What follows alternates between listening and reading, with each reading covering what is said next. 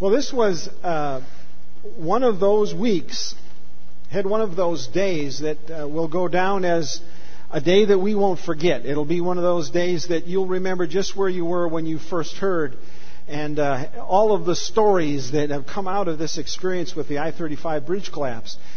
Friday morning when I got out of bed on my way from the bed to the bathroom, it just hit me that, you know, I, I can't do the normal sermon we were going to do this morning. We really need to talk about this and um, I felt very clearly, and actually pretty much got the outline for what I, I felt like God wanted me to talk about. It really were the things that that He was working in my heart as I was uh, thinking about these things. So I'm going to share that with you this morning, and uh, maybe it will be helpful to you as well.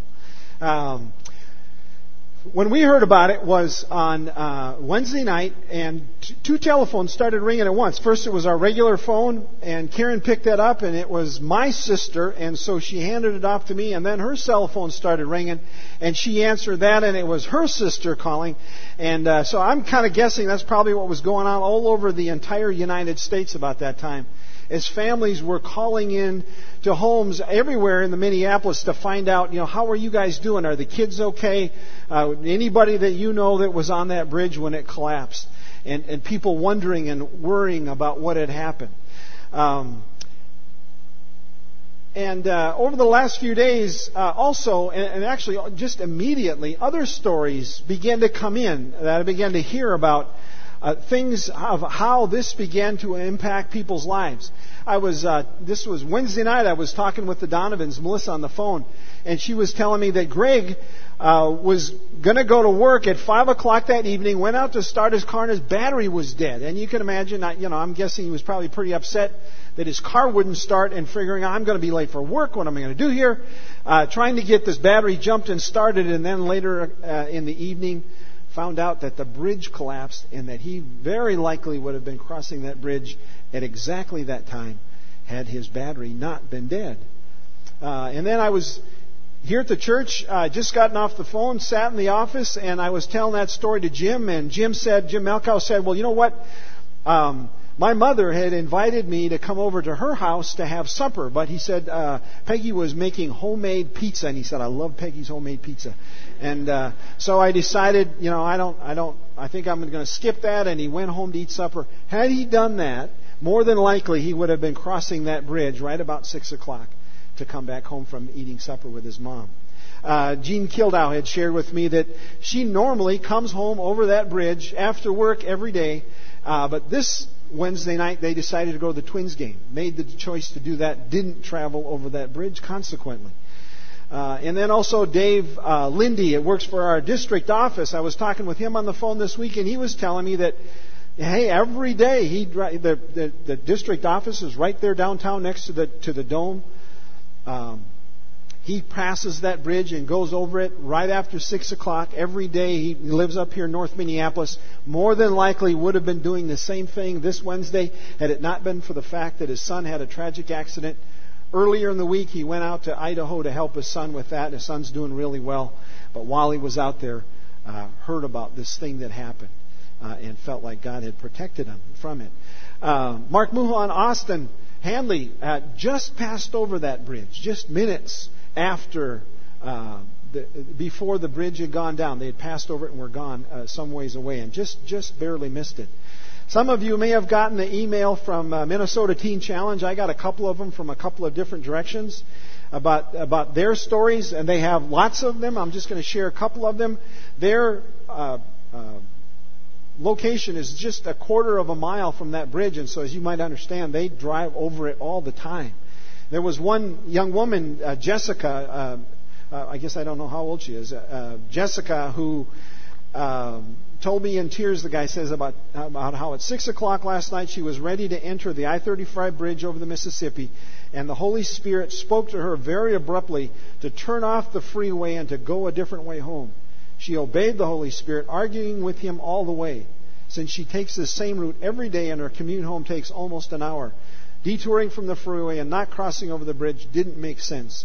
And shortly after she detoured from I 35, the bridge went down. Jessica most likely would have been on that bridge. And then another story from them was that uh, their Teen Challenge students, every Wednesday night for three years, they load up their buses and they vans and they caravan over that bridge to transport uh, their men to a local church that they go to every Wednesday night. They leave the buildings at six o'clock and they cross that bridge at approximately six ten every week.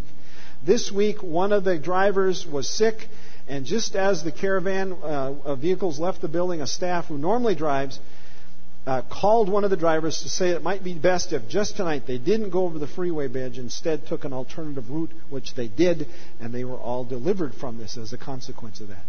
Uh, and then he's got more stories, and uh, I heard another story out in the foyer of another close call, and I'm sure if we took the time, there would be more stories. Uh, and God is good. God delivers. God protects us.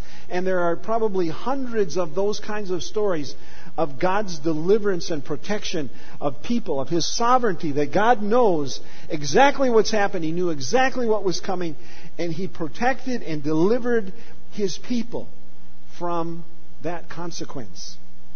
But there are five dead and there are eight missing. And that raises another question that if God could deliver so many of these others, and did deliver so many of these others, then why the 13 that died and the 100 others that were injured and all the other cars that were on that bridge when it went down? Why didn't he prevent them from crossing the bridge as well? The story of Sherry Engebretsen uh, really struck me. I, I get the impression as I was listening to them, you know, that her husband was on TV much of the week and the two daughters expressing their, their desire that their mother be saved and they were praying for that to that end. But the father expressed his faith that even if she's not, it's okay. Because, you know, I trust in God. I can't remember his exact words, but they were clearly words of, of a deep faith. And uh, really, very clearly, these are people of faith. Um, but yet, uh, as I understand Sherry's story, it's just the opposite of, the opposite of these others. Sherry almost never crosses that bridge. And this time, uh, it was very unusual, and I don't get, get all the circumstances, but I get the impression that, that, you know, this was a kind of a special circumstance that put her on the bridge. And then she died because of that. Um, and then there are other stories. There's the story of the Asian mom, mom and her adult Down syndrome son who was just about to have his 21st birthday who went off that bridge together, and they're numbered among the missing. And then there's the one that, that really bothers me. I mean, Sherry, I can understand. Sherry was a believer. And so I can understand in God's sovereign plan how uh, if God decides that this woman who is now 60 years of age and she's got two grown children and she's lived her life and been obedient to Him, and He chooses to use her in this circumstance, and He takes her home and He gives her husband the opportunity to give glory to Himself in that circumstance, that I understand. It's, it's difficult and, and there's pain and there's grieving, but I understand it. I can see how God works it into His, his plan and He uses it. And I can accept it easily. But this one is hard for me. Uh, there was a, a Muslim woman, I think in her maybe late 20s, mid 20s. She was pregnant and she had her little, uh, I think preschool or, or grade school age son with her in the car. And that car went off that bridge and she and her unborn child and her son, all three, are now listed among the missing and are presumed dead, and very likely so. What about her? That one's hard for me. How could that make sense? You know, why God? Why why that one? What were you thinking when you sent this Sadian? I, am probably not pronouncing her name right. I'm, I don't even think I've got it spelled right. But but that story touched me when I read about that. Because I don't get that one. I don't understand that one. That one I struggle with, with God.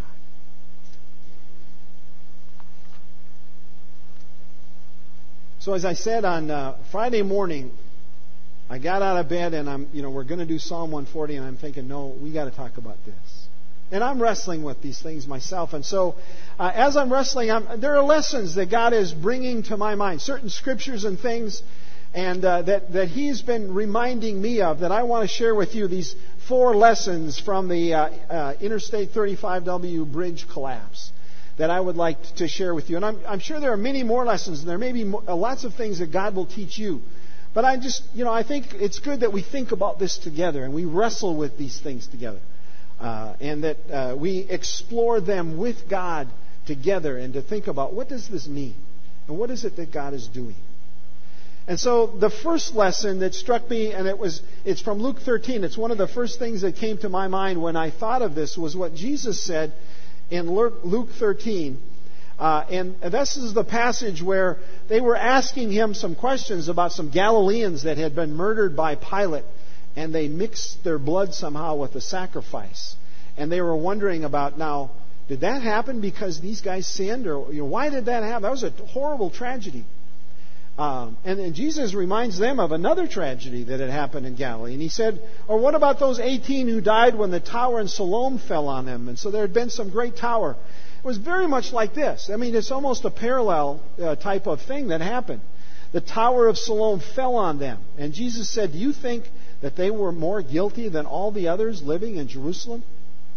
He said, I tell you no. But unless you repent, you too will all perish. And so I think the lesson that Jesus brought from a very similar incident 2,000 years ago is still a pertinent lesson for us today. We live in denial of the fact that tomorrow my life could end.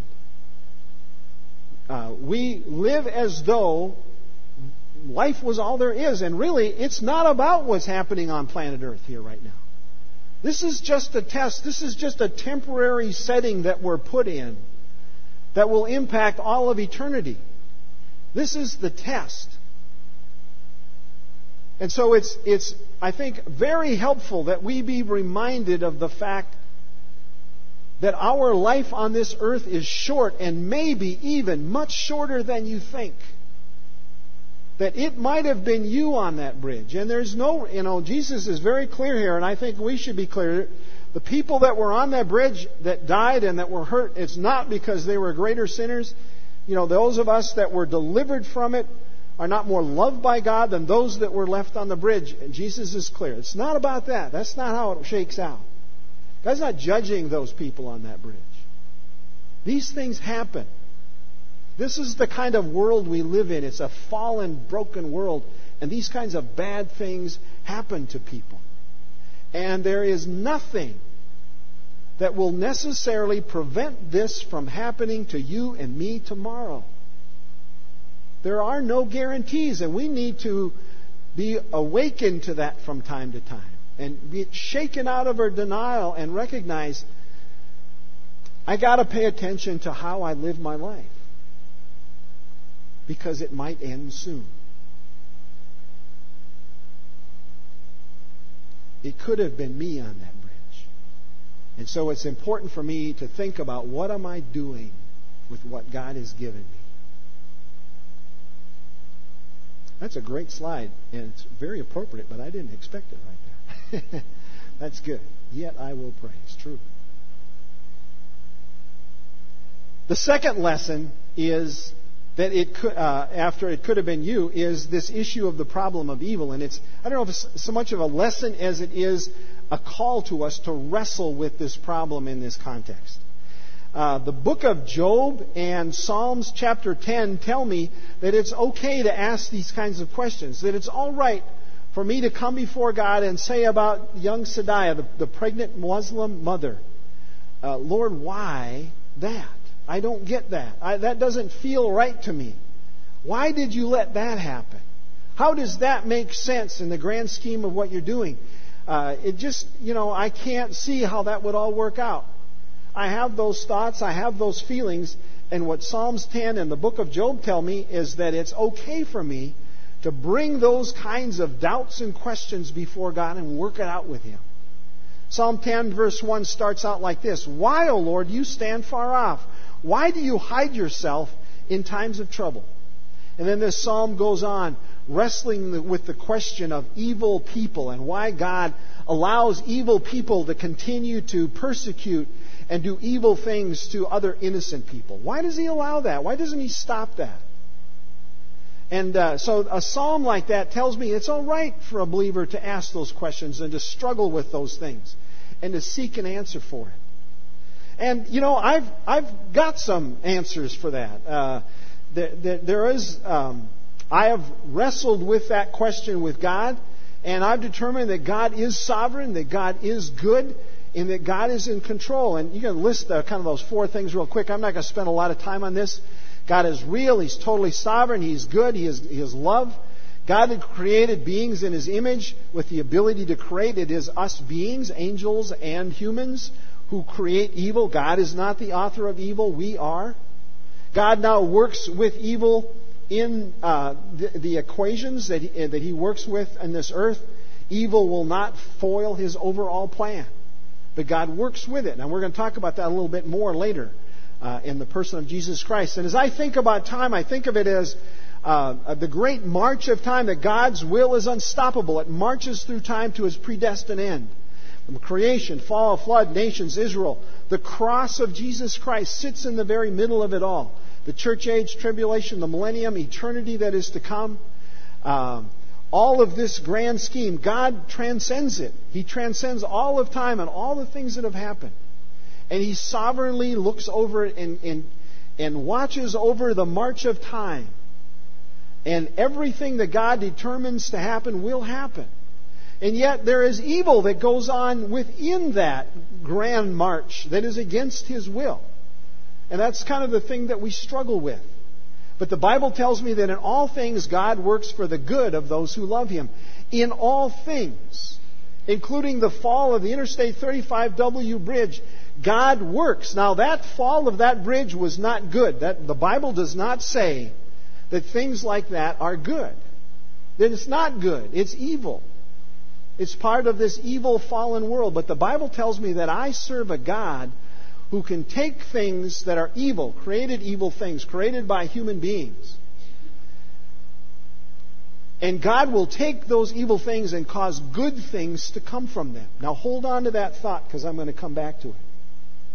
But now the question I think that many people have in the midst of a thing like this is, uh, you know, is God really good? The question was was raised by uh, the, the death of Julia Blackhawk, age 32, Savage, comes right out of the newspaper. She was going to be a, cosmeto- a cosmetologist. She just graduated. Her dreams were being fulfilled. And now her former husband, who obviously still loves her and cares about her, was there each day at the bridge remembering her. And he said this statement at the bottom God can be so cruel sometimes. Now, I don't, you know, I don't blame him for saying that, but that's not true. I mean, he's speaking that out of his grief, and, and that's, that's, he's working through that thing. But, but it's important, I think, that we notice, note that that's not true. God is not cruel. A cruel, evil thing happened on that bridge, but God is not cruel. God is good. God did not cause the evil to happen, but God works through that evil to accomplish His will. Now, what I'm talking about here is a sublapsarian, compatibilistic, um, uh, soft determinism, kind of a weak Calvinism. Now, you're all looking at me like, oh, you idiot. Uh, uh, there's a label for the answers that I uh, apply to these questions, the question of evil. And there, Christians differ on this a great deal. How do you, how do you make sense of this? Um, but my challenge to you, and I think the lesson is wrestle with it. Get down and get with God and take your doubts and fears from this and bring it right to Him in prayer and study and meditation and thought and wrestle with it. And it's okay and it's real important that we do that.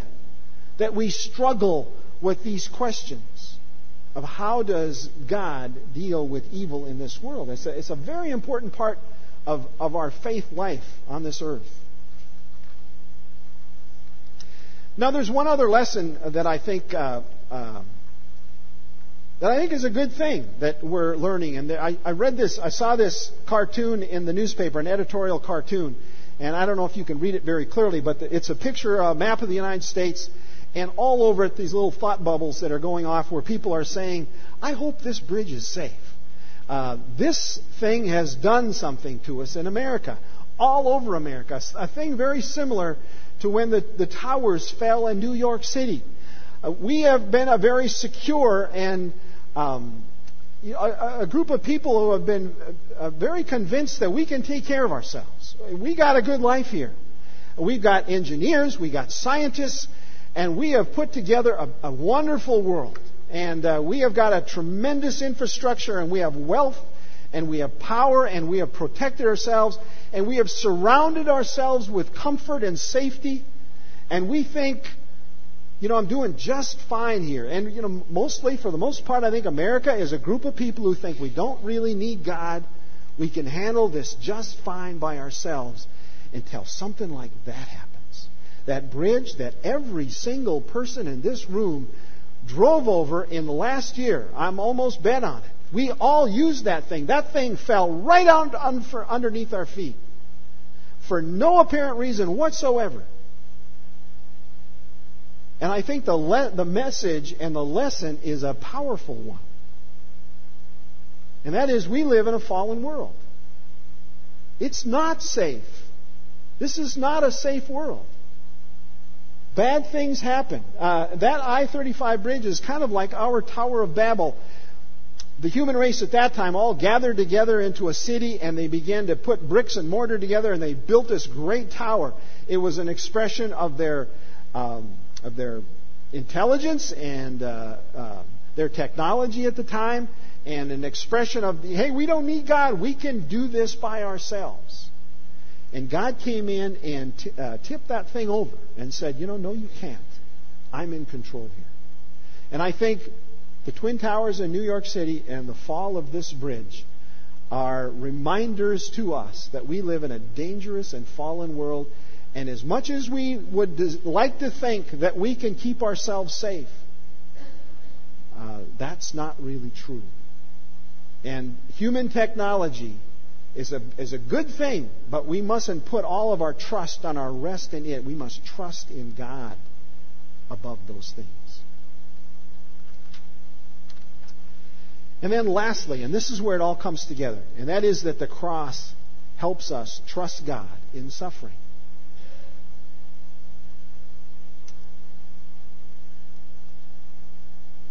I've shared this before. You've probably heard me say this before, this, this story, but it's very powerful to me. If you can imagine that moment when Jesus Christ stood before Pilate, he'd just been whipped and beaten, and you know the movie just burnt that into our, an image into our brain of Jesus, uh, all torn apart by uh, the lashes that he received. They brought him back before Pilate, and there it stands. And there's this picture. There's this pavement. There's a throne. You know, this is the lifted up, the high place where the boss is, the Lord, up here. This is Pilate. And down there, that's the criminal. That's, that's the person being judged. This is the world turned on its head. This is the creator of the universe standing before what was essentially a thug. I mean, he's a real bum, this guy, Pilate. He, didn't, he did not deserve to be in the role of judge. It should have been the other way around. He should have been being judged by God. And yet, it was all upside down. There was the Lord of the universe beaten and broken and uh, the flesh hanging off of his bones and the blood oozing from his body. And here's a thug passing judgment on him and condemning him to death. Now imagine if you're a disciple because they were, they were people just like you and me. You're hiding in the back of that crowd, peeking around the corner at what's going on. This is all messed up. And then you watch that happen, and then you watch him drag that cross through those streets up on top of that hill, and they drop it in the hole as he hangs on it. They've driven the nails through his arms and his feet, and he hangs there with that crown of thorns, and the blood drips out of him until he dies. They take him off that cross and they put him in a tomb and he's dead. And you step back and you look at that little piece of time and those things that have happened and you go, why, God? What are you thinking here? I don't, I'm not getting this. What, how does this all work out? This is not what we had planned. This, this shouldn't work. What are you doing? But yet we zoom back and we see the big picture of what God's doing, and we realize that in that moment when Jesus was, was stripped of his flesh, and hung on that cross and he went into that tomb, there was never a moment when God was more in control in accomplishing what he wanted to accomplish throughout all of history than in that moment, in that place, and in that brokenness. That's the kind of God that we serve. He's the kind of God that can take the evil of the cross and of a lashing and of a thug like Pilate, of government gone bad, and all the things that were wrong with that. There were, there were all kinds of things about that whole story where evil was, was totally a part of everything that was happening there. Yet God took it, turned it, accomplished his work, defeated Satan, and reigned supreme and glorious over it all in the long run. That's the kind of God we serve. That's who He is. And He does it again and again and again and again. And so the Muslim mother who is pregnant, who dies, I don't get it. I don't understand how that can be good or how God can. It's not good, but how God will cause good to come from it. I don't have the answer to that, but I do know God. I have seen Him and I know what He's like. And even though I'm confused, I'm trusting. I know what He did with Jesus. I don't know what He's doing here, but it's going to be okay. He's, he's in control. And I trust Him. And that's the kind of thing that we as believers need to practice over and over again because that's what living in this life is all about. It's, it's a test. It's a test of our faith, our test of our trust in Him. And we need to keep practicing that, remembering that. And So we need to be reminded that we too will perish. We need to live as though this is our last day, because it very well could be. We need to live in obedience and faithfulness and uh, keeping our mind to what is my purpose, what is it I'm supposed to do, and do that. Stick with it. Don't get caught up into the materialism and all the things that drag us away. Remember, life is short. This is a good reminder. And number two, it's okay to question God, to wrestle with the problem of evil that, that uh, is around us. And, but, but wrestle with God and His Word on it, honestly with Him. Let Him teach you in the midst of it, and He will help you through it. We are reminded that our hope is not in human technology, it's not in the comfort that we've found as Americans. We need to be real careful about that, and I think that's happened in part to remind us that it's not trustworthy. Trust in God. And then we need to learn from the cross that God is the kind of God that takes evil, the evil that is in our life, all the bad things. If we trust Him, He will take those things and He will turn them around and He will cause them to work together for good in our lives. We need to keep our eyes fixed on Him, the author and the finisher of our faith. Keep your eyes fixed on Jesus and what He has done. Meditate on it, think about it, and apply it to our lives. And then lastly, we need to be like Job in that we need to surrender to Him. The last chapters of Job, uh, Job has come to this point where I think, just as I said, he has seen God and now it's okay. He's, and he says, as he uh, replies to God, I know that you can do all things.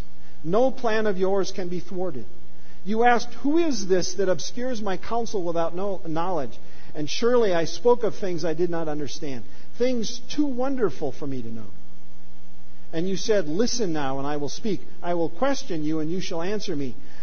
And then Job said, My ears had heard of you, but now my eyes have seen you. Therefore, I despise myself, and I repent in dust and ashes. Let's fix our eyes on Jesus. Let's pray. Lord Jesus, we come before you, and that is exactly what we do. We surrender to you. As we look at you, and as we meditate and think about what you did on that cross and what that means to us, and the more we ponder it, and the more we think about it, and the more we look into it, the more we come to the point where we say, no, it's okay. A lot of things I don't get, and I, I, I need to talk to you about them, but it's okay. I trust you because I know you. I don't get those things, but I know you.